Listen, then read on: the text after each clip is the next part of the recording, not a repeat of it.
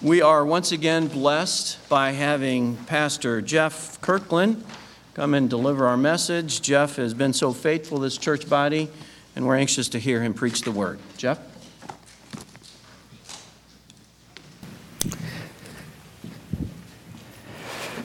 Well, good afternoon, everyone. The honor is mine to be back with you today to serve you, to minister the Word of God to you to preach the unfathomable riches of Christ in His Word. Uh, to the church congregation here that I know and love and care for, it's a wonderful, wonderful opportunity for me uh, to be here. I was praying for you earlier, praying for your church, praying for your leadership, praying for the Lord to bless you, and I will continue to do that even today and next week as I'm with you and here to serve you in the preaching of the Word. My goal today, as I preach the Word of God, is to do a kind of a part one, and then next week we will do part two. And today I want to preach a sermon uh, explaining how people change, a little bit of a theology on how people change. And then next week, in part two, it'll be some examples, kind of some practical illustrations of what it looks like in the Word of God for true change to happen. And so, as I was praying for you and praying for our time together, I thought this would be a great benefit to you as a church congregation, to my own heart, as I study and prepare and preach the Word of God to you. So let's take our Bible together and turn to Ephesians chapter 4. Ephesians chapter 4. Please forgive me, I left my ESV Bible at home. I'm going to read from the NASB here this afternoon. But I, I hope and pray that this will be a great blessing to you. Ephesians 4, verses 22 to 24 is where we are this afternoon in this sermon, part one, explaining how people change. We have prayed already, we have read the word together, but let's come before the Lord one more time and ask for the blessing of the Lord upon his word. We believe, O Lord, that all scripture is breathed out by God and profitable for teaching, for reproof, for correction, and for training in righteousness so that the man of God may be adequate and equipped for every good work. We, as your people, come before you and we triumph in the gospel that we have been saved by grace through faith. That is not of ourselves, it is the gift of God, so that no one may boast. All true believers, we are your workmanship, O Lord, created in Christ Jesus for good works which you have prepared ahead of time that we may walk in them. And so, as we come to the Word of God, would you feed your people, this church congregation, with the pure milk of the Word, that we would be better, that we would be growing, that we would be conformed into the image of your Son, our Savior, the Lord Jesus Christ. It is in His name that we pray. Amen. How do people change? Have you ever wondered that question? How do I change? Uh, may, maybe you have wondered that. Maybe you've asked that. Maybe a friend, a family member, maybe a coworker, maybe a child or a parent. Uh, battling with a sin, battling with something in their life that they know is displeasing to God. How do I change? Can I change? Is it possible for me to change? It's a very real question. It's one that every single believer faces as we grow in our Christian walk, seeking to honor God and honor Jesus Christ. I think of a young man who battles the sin of laziness, sleeping too much, not getting his daily duties accomplished, or perhaps a lady who is impulsive unloving in her reactions, verbally harmful in her remarks toward her husband or her children or her family members, or that man or that woman who idolizes their work to such a point that they neglect Christ and they neglect their spouse and their family.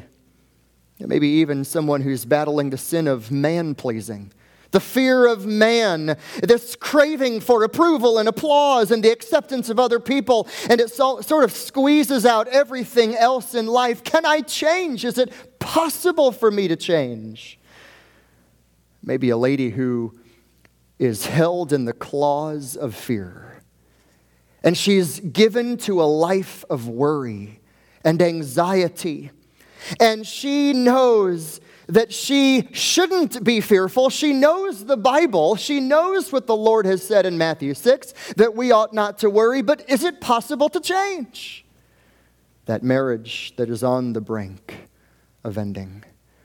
A husband that says, I, I want to love my wife. I know I need to love my wife, but how do I change? That teenager who wants to be pleasing to God but gives in to sexual sin how do I change? How do I change? Is it possible to change? And on and on we could go with all the scenarios and all the possibilities and all the real situations that you and I and many other people face. How do people change? I don't have a cute little formula that's going to fix everything overnight. Uh, nor have I come to you with a special pill in my pocket that I can give to you that's going to fix everything in a day. God has given a better plan. God has given His divine word, His sufficient word, His complete word. To use the language of David in Psalm 19, the law of the Lord is perfect, complete. It lacks nothing. In fact, I just prayed it a moment ago in 2 Timothy 3. God has given his breathed out word so that the man of God, the woman of God, can be adequate equipped for every good work. What God gives us in the Word of God, and right here today in Ephesians 4, is the plan, the master's plan. It's the perfect plan. It's, it's the plan that God has revealed for how His people change. And it's not just a, a plan that reaches the external behavior. We're not into behaviorism, neither is God. Man looks at the outward appearance, but God looks at the heart. So we're not into just merely changing behavior. We are looking for real, true, heartfelt change. Deep change, lasting change, real change, genuine change, authentic change.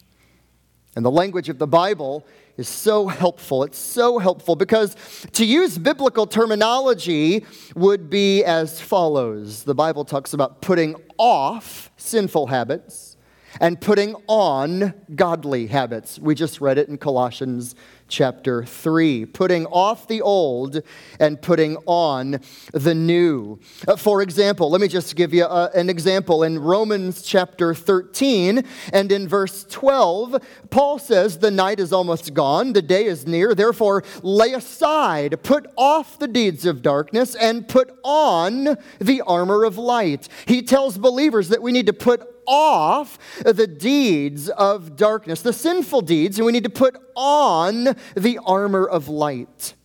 And just a couple verses after that, at the end of Romans 13, put on the Lord Jesus Christ and make no provision for the flesh in regard to its lusts. And we could go on and on. We could go to 1 Peter, we could go to Hebrews, we could go to Colossians, we could go all over the Word of God. How do we change? Putting off, putting on, putting off, and putting on. I'm going to say that a lot today. I'm going to say it a lot next week because it's God's perfect master plan for how people like you and I, saved by the mercy and the grace of God, but as we progress in our Christian life, seeking to live in a way that is pleasing to God, little by little, day by day, until we reach glory and then we are perfect, we are on this long journey of change. We are to be putting off sin and putting on godliness. So look with me in your Bible at Ephesians 4, and just to get kind of the context, let's begin in Ephesians 4 and verse 20. Ephesians 4, verse 20. This is the word of the living God. But you, that is speaking to believers, but you did not learn Christ in this way. if indeed you have heard him and have been taught in him, just as truth is in Jesus. That in reference to your former manner of life, you are to lay aside the old self, which is being corrupted in accordance with the lusts of deceit, and that you be renewed in the spirit of your mind, and put on the new self which in the likeness of God has been created in righteousness and holiness of the truth. I love the book of Ephesians. I love, love, love Ephesians, and I trust you do as well. When I think of the book of Ephesians, I think of this really simple summary be who you are. Be who you are. Live out your identity. Because the book of Ephesians is six chapters and it really divides in half. Chapters one to three of Ephesians are all about God's call, what God has done for you, the work of God in saving you. Guess what? There's no command for you to do anything in chapters one to three. It's what God has done for you in the gospel. How the Father has elected you, and the Father predestined you, and the Son has redeemed you, and the Son shed his blood for you, and you are forgiven of your sin. The Spirit of God lives in you. He's your seal, He's regenerated you, all to the glory of our great triune God. But then, chapters four, therefore, now you are to walk in a manner worthy of that call.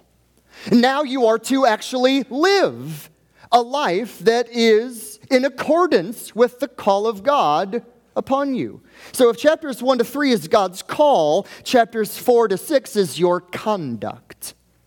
Or if chapters 1 to 3 is your position in Christ, what God has done for you, now in chapters 4 to 6 is your practice in Christ. Your practice in Christ. Christian, the Bible says in Ephesians 1 to 3, you are made new. The Bible says that you are created new, you're regenerated, you, you have a new identity. You are not marked by, you are not characterized by, you are not identified with your old past, but you are made new. And so Paul says, live it out, be who you are. Live a godly life because God has saved you and changed you and brought you into his glorious, glorious family. And that's where we are in chapter 4. We are, we're sort of parachuting in to the section on here's how you're to live. But if you try to live out chapter 4, and chapters 1 to 3 aren't true of your life, you have no power to live out chapter 4. It's like when I meet with couples for premarital counseling or even postmarital counseling, and, and we talk about Ephesians 5 and the husband's role and the wife's role, and yet, but if Ephesians 1 hasn't happened to you, if you've not been saved, you don't have power to change. You don't have any ability to change. And anything that you do on the outside isn't going to be pleasing to God, it's not going to be from the heart. So the question even just to begin for all of us today, because I don't want to preach a behaviorism, moralistic sermon, is for every single one of us in this room to ask Are you, are you truly saved, born again, converted, regenerated, made new, all by the sovereign grace of God? And if God has done that saving work in you, like Ephesians 1 to 3 describes, now you have not just the ability, but you have the duty to live out chapter 4 and 5 and 6. Does that make sense? So here we are talking about how people change. And look at the context in Ephesians 4:17. Look with me in your Bible. Paul is going to say to Christians in verse 17, "This I say, and I affirm together with the Lord, that you Christian walk no longer as the Gentiles also walk. Don't live like the non-believing people do."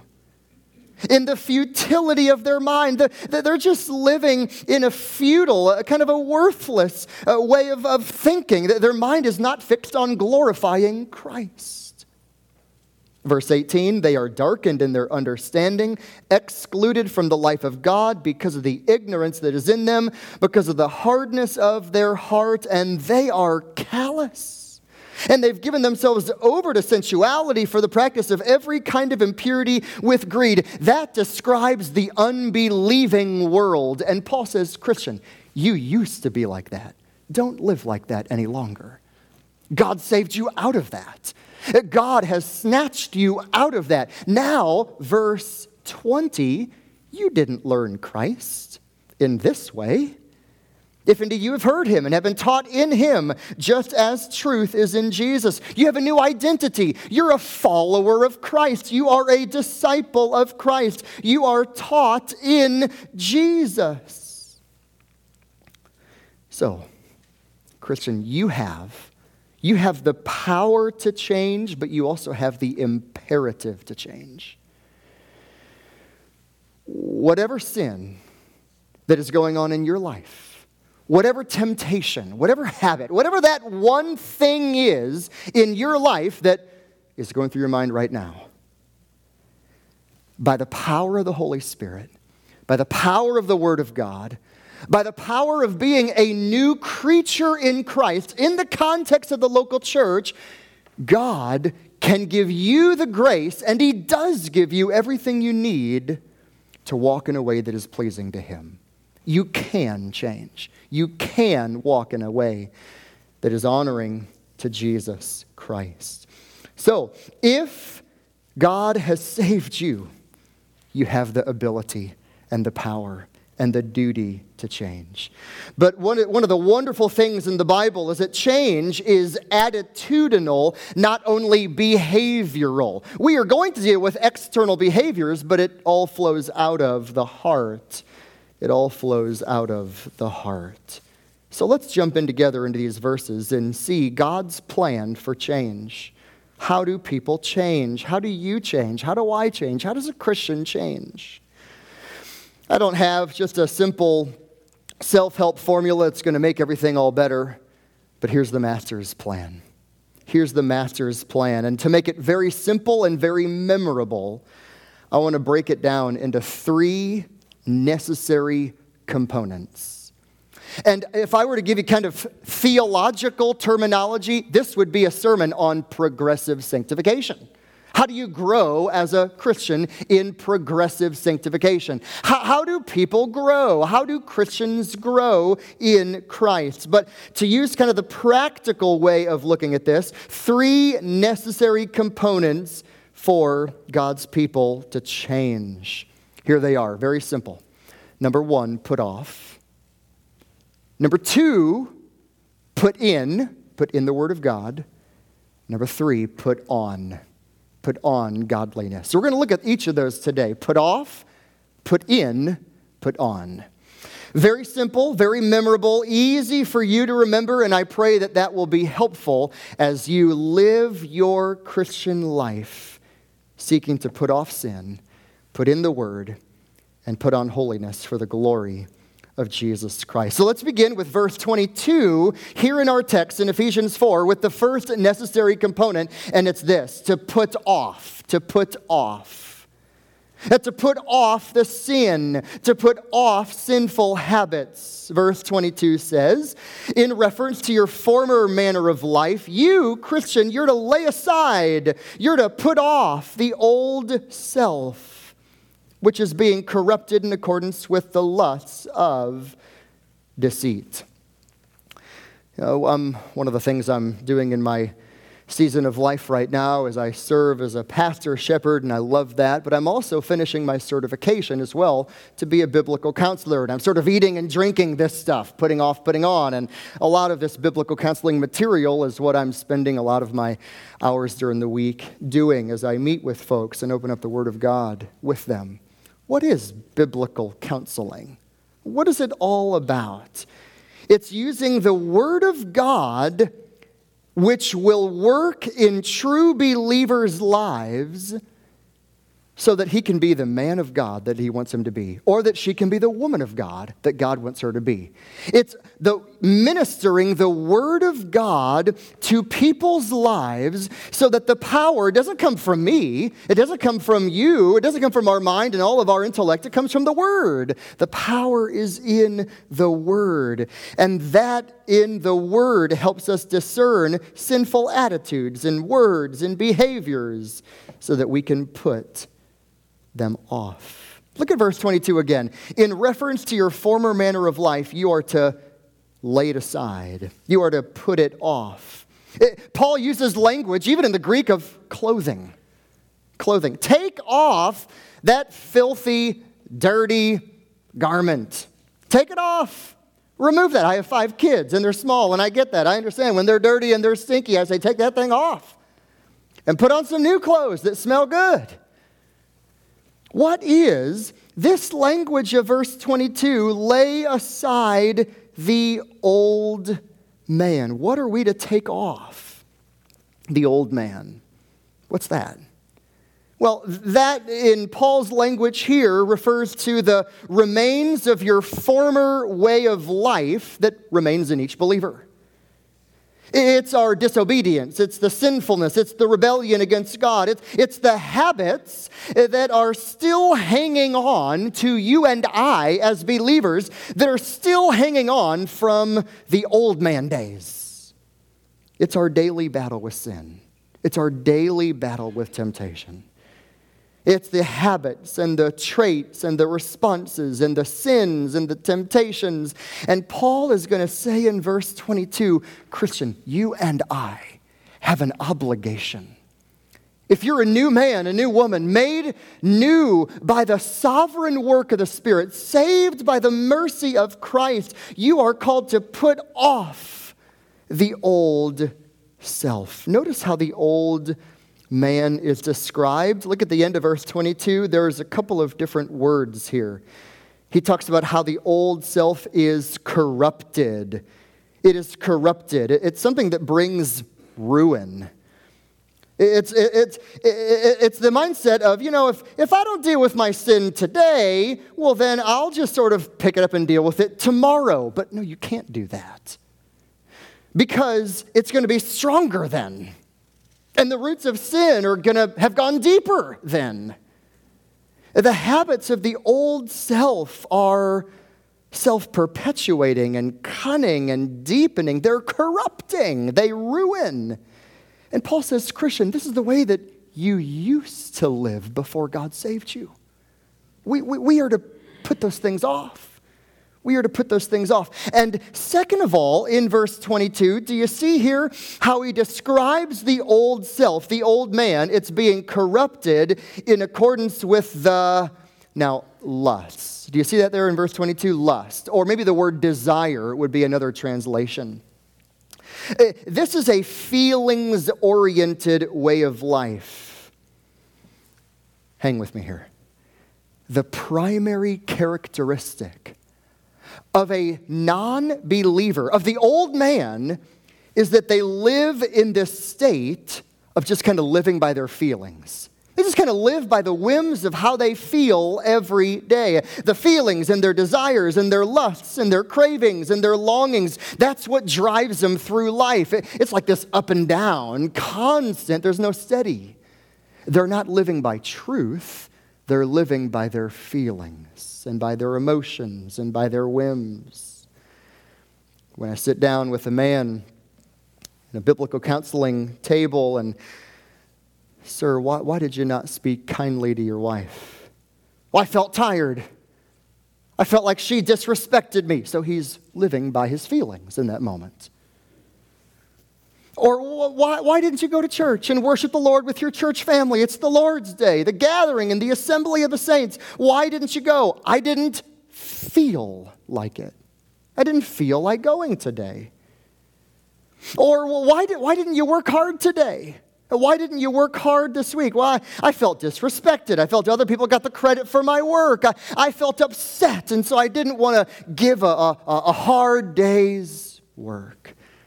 They're living by their feelings, not living by truth, but living by feelings. And in verse 22, Paul says we are to put aside, we are to put aside the old man which is being corrupted in accordance with the lusts, the desires, the cravings, the feelings that we have. Christians are to be different. We'll see that more in just a little bit. Also, we are to see another way that the old man is described deceit. At the very end of verse 22, deceit. These feelings driven way of life is full of lies. It's like a woman who said to the counselor, I, I had an affair because my husband doesn't respect me. I, I deserve a better man. That's a lie. That's deceit. That's the cunning nature of the evil one. I need to have a bigger house. I got to have a better job. I need to have an increased salary. I've, I've got to have that prestigious position. And then I will feel significant. That's, that's living, believing a deceit, believing a lie. Yeah, this is the old man, the feelings oriented way of life. And you know what? If we're all honest, we can all say we're tempted with these things all the time. And what does Paul say? I love the honesty of the Bible. The Bible just calls it what it is. The Bible just nails us right in the heart and says, here's the problem. The problem begins in my heart. And yet, all glory to God, He saved me out of that. He called you out of that. And Paul is reminding you, Christian, you don't need to live this way. You don't have to be enslaved to this, and you're not if you're a believer. Romans 6 says that we are made new, and we are to offer ourselves as obedient to God. So remember your position. God made you alive. You can put these sins off. What's the first divine plan, the necessary ingredient for change? It all begins in verse 22 with putting off. Putting off. Now, we get that. People say, you know what? Okay, I don't want to do that anymore. Sorry, I, I won't do that. I shouldn't do that. I won't do that. I'm really sorry. Sorry. Put that off. We get that. That's good, but not enough. God's plan goes deeper, and God's plan gives a greater, more thorough solution by the power of His Holy Spirit working in His Word. And that brings us to number two. What's the second necessary ingredient for change? Number one, put off. Number two, put in. Put in, namely, put in the Word of God. Put in the Word into your heart. This is so glorious. This is so amazing. This is so divine. Because change begins on the inside, change begins in the heart. Uh, change begins on the inside, not the outside. It begins on the internals, not the externals. It begins in the attitude, not just on the actions. But if your heart is renewed, then your actions will inevitably follow. So, what does Paul say? Look at verse 23. Okay, put these things off, verse 22. Look in your Bible at verse 23. Don't miss it. It's small, it's brief, but it's so necessary and that you be renewed in the spirit of your mind. It almost sounds like Romans 12, verse 2, doesn't it? That we are to be transformed by the renewing of our minds. It sounds like Psalm chapter 1, verses 1 to 3. We are to be meditating on God's word day and night. It's what the Lord told Joshua in Joshua chapter 1, verses 8 and 9, that you are to meditate on the law of the Lord day and night. This is the idea of putting in the word of God. This is God's distinctive and unique plan for change that the world knows nothing about. This is what distinguishes true biblical counseling, true biblical change, from secular psychology and pop psychology of the day. Why? Because we are not into just behavioral change. We are not into just circumstantial change. We are into heart change, heart driven change by God, using the Word of God, by the Spirit of God, in the context of the church, utilizing prayer and diligent effort, all with the aim of being pleasing to Christ. I was meeting with a young man for biblical counseling recently. He and his wife came to the first two sessions together. After that, everything changed. She ended up running away and ended up having an adulterous relationship with another person, and just everything crumbled and fell apart in this young man's life.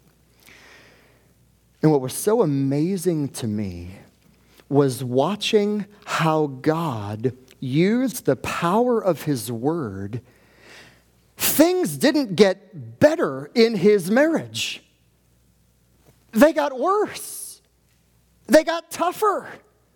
I mean, the Lord brought him into the fire, the fiery furnace. But yet, God in his grace, and God in his power, and God by his word did an amazing transformation in that man's heart. And that man was growing in Christ. He responded biblically. It was a joy to see. It was hard. It was hard, hard in the sense of the, the marriage crumbling, but it was such a blessing to see God using even the difficulty there bring about change and sanctification in that, that man, even in that difficult situation. How do you explain that? Because that man kept saying, I want to live to glorify God. It's hard. Well, of course it's hard. The Lord never said it'd be easy to live for Him. It's hard to take up our cross and follow Him, but yet as a believer, my life, I want it to be governed by being pleasing to Jesus Christ. Whatever you do, whether you eat or drink, do it all to the glory of God. That's the heart and the aim and the ambition of a Christian. And that's the beautiful thing that we read about here in verse 23 that how do you do this? How do I change and become like that? Well, I put off the old, verse 23, I got to put in the Word of God. Do you know what is so interesting about this verse, verse 23? This is the main verb of the whole section around it. And not only is it the main verb, it's a passive verb. It's almost like Paul is saying to you, I command you to let God renew you. You need to allow God to renew your mind, your thinking, which means we have to live by truth, what we know is true from the Word, rather than just living by our feelings as they come and go every day. In the innermost part of your being, in the spirit of your mind, in, in the attitude of your mind, in your way of thinking, in, in my motives, in my thoughts, I want my thinking to be in line with God's revealed word. How do I change? It's not enough for somebody to say, well, I just, I won't do that again. Sorry, I, I won't do that. I'll stop doing this. I'll stop looking at that. I'll stop going there. I'll stop talking like that. Sorry. But what do you do then? And God's plan in verse 23 is for your thinking and your mindset and your motives and your purposes and your ambitions to be in line with God as it is revealed in His Word. So you and I are to read the Bible so that we think the Bible and talk the Bible and live the Bible and obey the Word of God. God changes his people by the Spirit of God and by his word.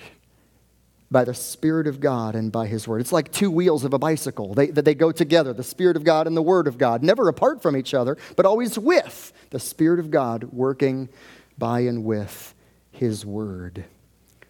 You say, well, Jeff, okay, I, I get that. I, I, I read verse 23. I understand. Put off, put in. Well, can you give me a little bit more practical help. I'll just mention some of these. If we had time, I'd love to go into much more detail. But how do we grow? How do we be renewed in the spirit of our mind? I think number one, it involves beholding God's glory, according to 1 Chronicles 16 and David's wonderful song of praise there. It's beholding the glory of God. Being renewed in the spirit of our mind includes and involves constant daily effort, Romans 12, that we are to be transformed constantly. I think it involves confessing sin. It involves confessing sin like David did in Psalm 51. If we are to be renewed in the spirit of our mind, it involves ingesting the Word of God. 1 Peter 2 like newborn babies, long for the pure milk of the Word, so that by it you may grow in respect to salvation. Being renewed in the spirit of your mind involves internalizing God's truth. I'm so thankful we read Psalm 119 earlier, a portion of it, internalizing the Word of God. I love the text that was read I hasten to keep your law. What, what, what, a great attitude. I'm hastening, I'm hurrying to obey the Word of God. Oh, that, that would be the hard attitude of all of us. To be renewed in the spirit of our mind in, involves living by truth living by truth. Psalm 119, verse 4.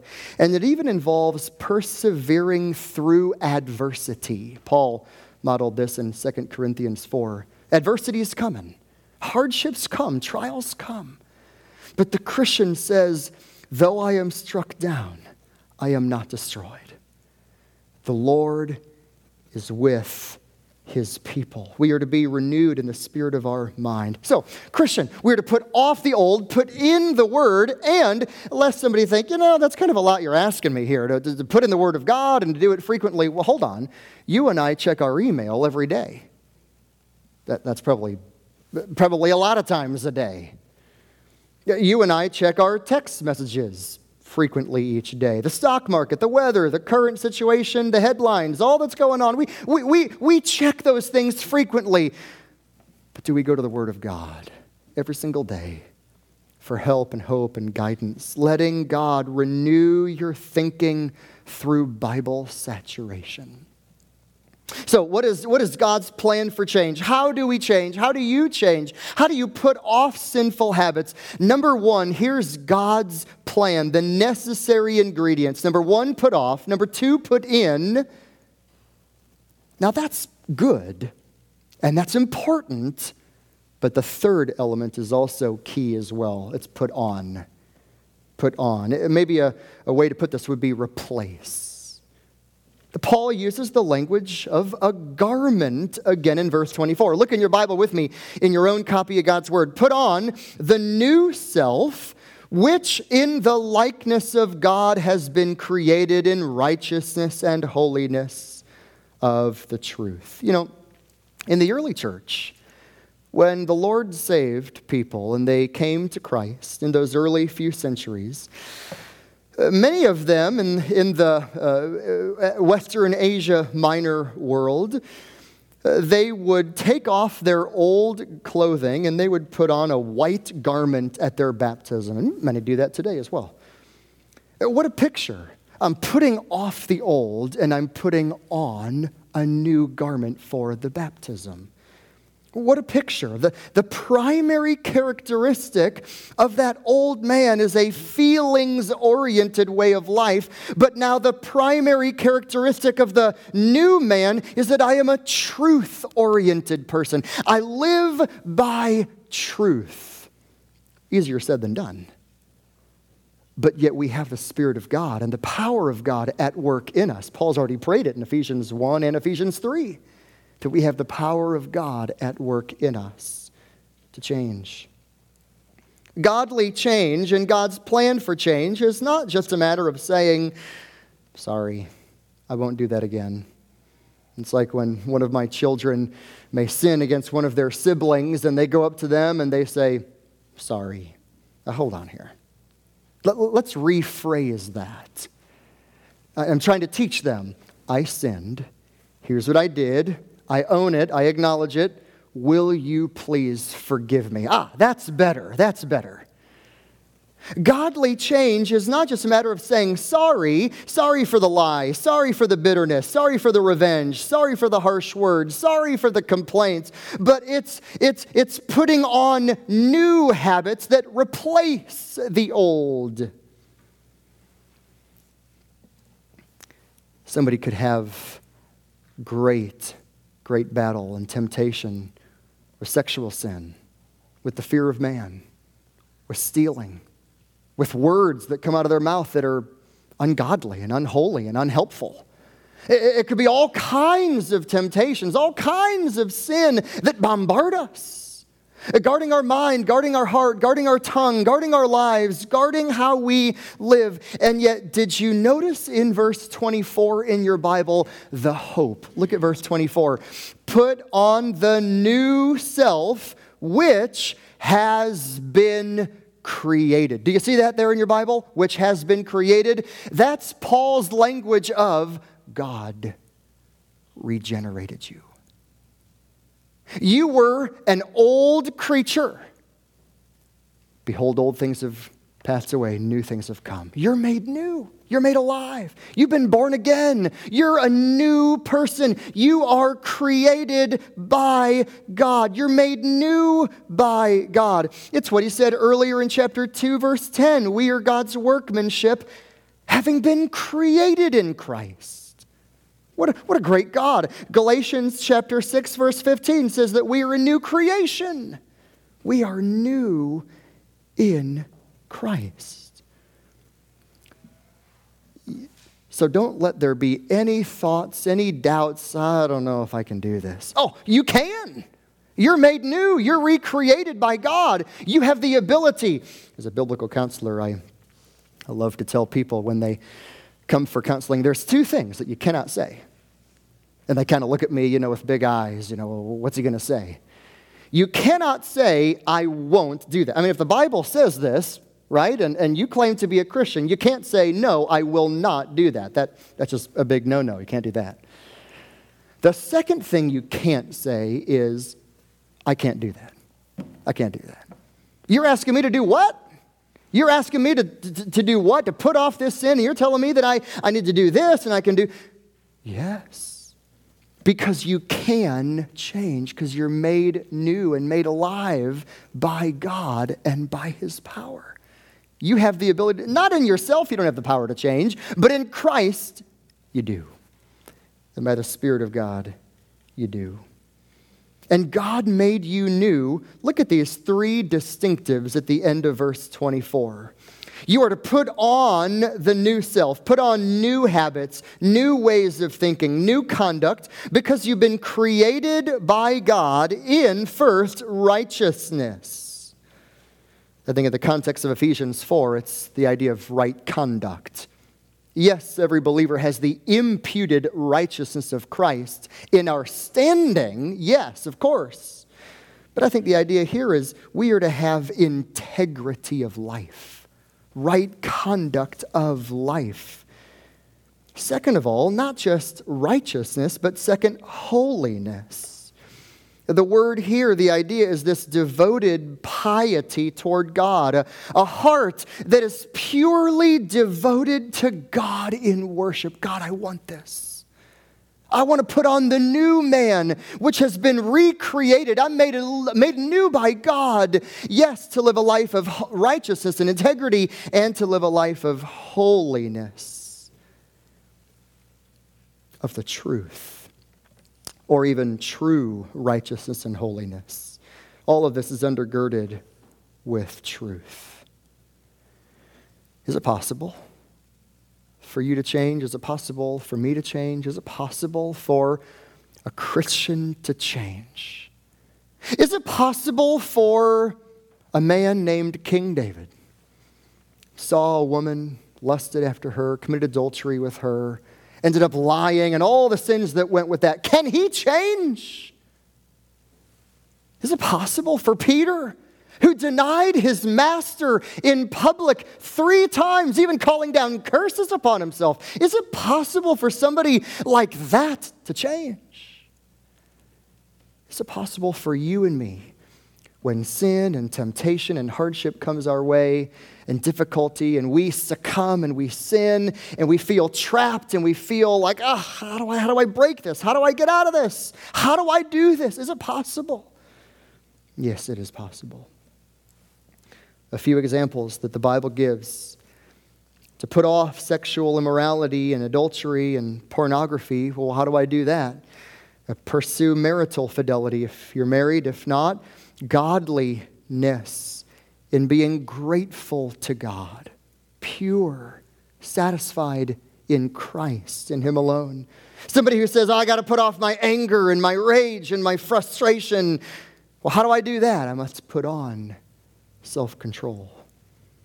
Somebody says, I, am just, I'm so prone to seeking revenge. I'm bitter. I can't believe they would do that to me. How do I do this? How do I put that off? Well, put in the Word of God and put on tender heartedness and forgiveness. Someone who says, I battle greed and covetousness. Well, what do I do? Well, God would say, put on contentment and gratitude, thankfulness to God. Somebody says, Well, I, I battle even just with the way I dress, immodest clothing. Well, what do I do? Put on modesty, respectfulness, true beauty, seeing that God looks at the heart.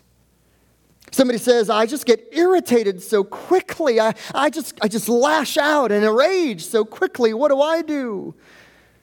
You must put on preferring others as more important than yourself and true biblical self giving love. Somebody says, I, I just, I'm so fixated on the temporal values, the things of this world, the toys and hobbies and trinkets that I have. What do I do? I must refocus and fixate my heart on Christ and on the eternal values. Somebody says, I, I battle hopelessness I battle great despair of the soul. Is there hope for me? Oh, yes, there is. Of course, there is. Because as we read earlier from Psalm 42, actually, I think it was sung in the opening introit, we are to hope in God. We are to cling to his promises. We are to cling to the fact that God is sovereign and in control, working all things together for those who love him and those who will obey his commands. So, Christian, is it possible to change? I come back to the question that I began with Is it possible to change? And I want to give a resounding yes. Not in your own strength, not in your own ability, but when we follow God's master plan in the Word. When we open up the powerful and the living and the, and the breathing Word of God, and yet as, as I know that I'm made new and I'm saved by the mercy of God and I have the Spirit of God living in me, yes, change is not only possible, it's commanded of me. How do I do it? Put off, put in, and put on. Next week, We'll begin at verse 25. Jeff, I get this, but can, can you give me some practical examples of what this looks like in my life? And I'm glad you asked because next week we'll do that in Ephesians 4 25 to 32. Let's pray together. Great God of heaven and earth, Lord of glory, God of all power. True believers in this room, every one of us who have been washed and made new by Christ. We say, Oh Lord, oh, we want to change. We want to please Christ. We want to be glorifying to you in the way that we live. So, dear Lord, help us. Thank you for Ephesians. Thank you for this wonderful letter. Thank you for the divine plan for how we can change and how we really can put off sin and sinful habits and put on godliness and godly habits. May it be, O Lord, that you would help each one of us, that we would put off sin, put in the Word of God, and put on the new man each day, even this week, that you would give us joy in the pursuit of Jesus Christ. Thank you for this time together. Help us to respond accordingly, even now singing and worshiping with hearts that are filled with your truth. Would you receive the worship that we bring for the glory of Christ? In his name we pray. Amen.